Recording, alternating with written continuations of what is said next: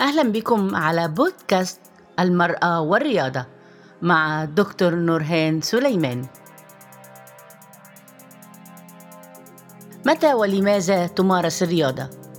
عزيزتي المرأة عرفت منظمة الصحة العالمية النشاط البدني بأنه أي حركة جسدية تنتجها العضلات الهيكلية كالأنشطة أثناء العمل واللعب والأعمال المنزلية والسفر والأنشطة الترفيهية أما التمارين الرياضية فهي جزء فرعي من النشاط البدني يتم التخطيط له والقيام به وتكراره عددا من المرات بهدف تحسين اللياقة البدنية والمحافظة عليها.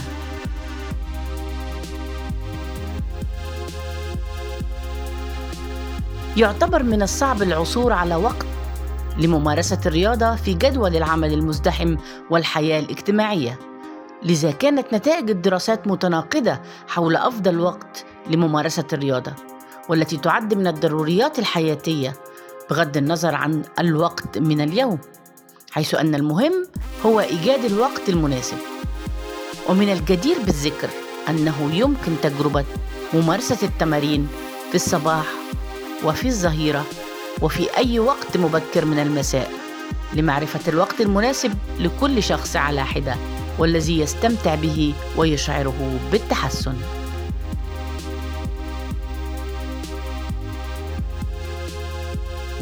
كما يجب التنويع في الأوقات والتمارين للمحافظة على النشاط وعدم الملل.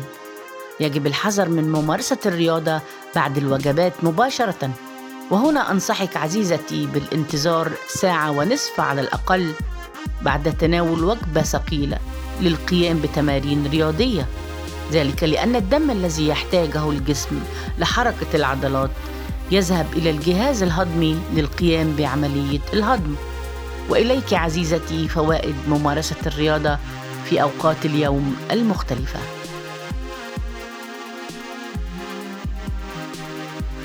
ممارسة الرياضة في الصباح الباكر حيث تشير العديد من الدراسات أن الصباح الباكر هو أفضل وقت لممارسة الرياضة وذلك يرجع لأنها تزيد من إمداد الجسم بطاقة النشاط البدني طوال اليوم كما ترفع معدل الأيض أي الحرق مما يعني أنك ستستمرين في حرق السعرات الحرارية على مدار اليوم كما تساعد ممارسة التمارين على معدة فارغة لحرق المزيد من الدهون.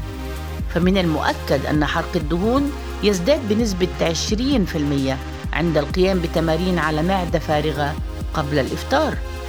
كما تساعدك ممارسة التمارين في الصباح على تحسين القدرة على النوم.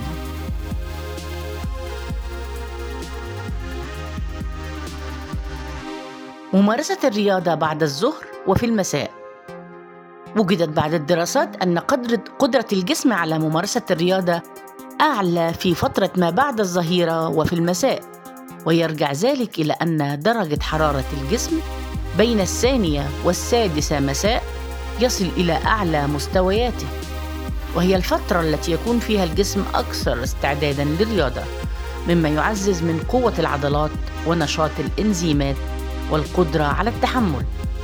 كما يزيد سرعة رد فعل الجسم وهو أمر مهم للقيام بالتمارين الشديدة كالتدريبات عالية الكثافة والجري على الأجهزة ومعدل ضربات القلب وضغط الدم يكون أقل في الوقت المتأخر من الظهيرة مما يقلل خطر الإصابة ويحسن الأداء.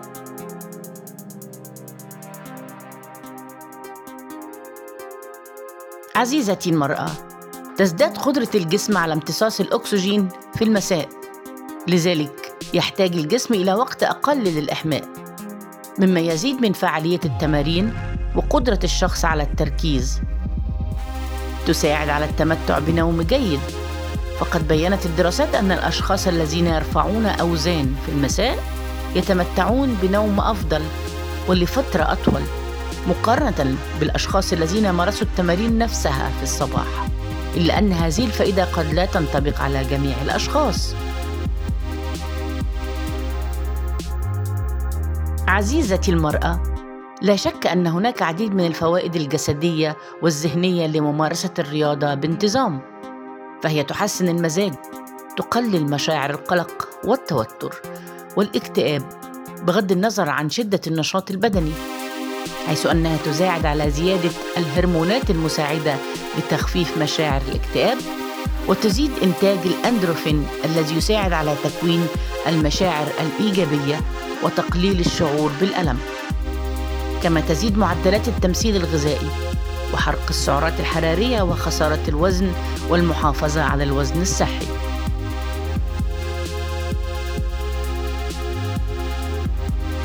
تلعب الرياضة دورا حيويا في بناء العضلات والعظام والمحافظة عليها مع تقدم العمر كما أنها تقلل من خطر الإصابة بهشاشة العظام وتقلل الشعور بالتعب.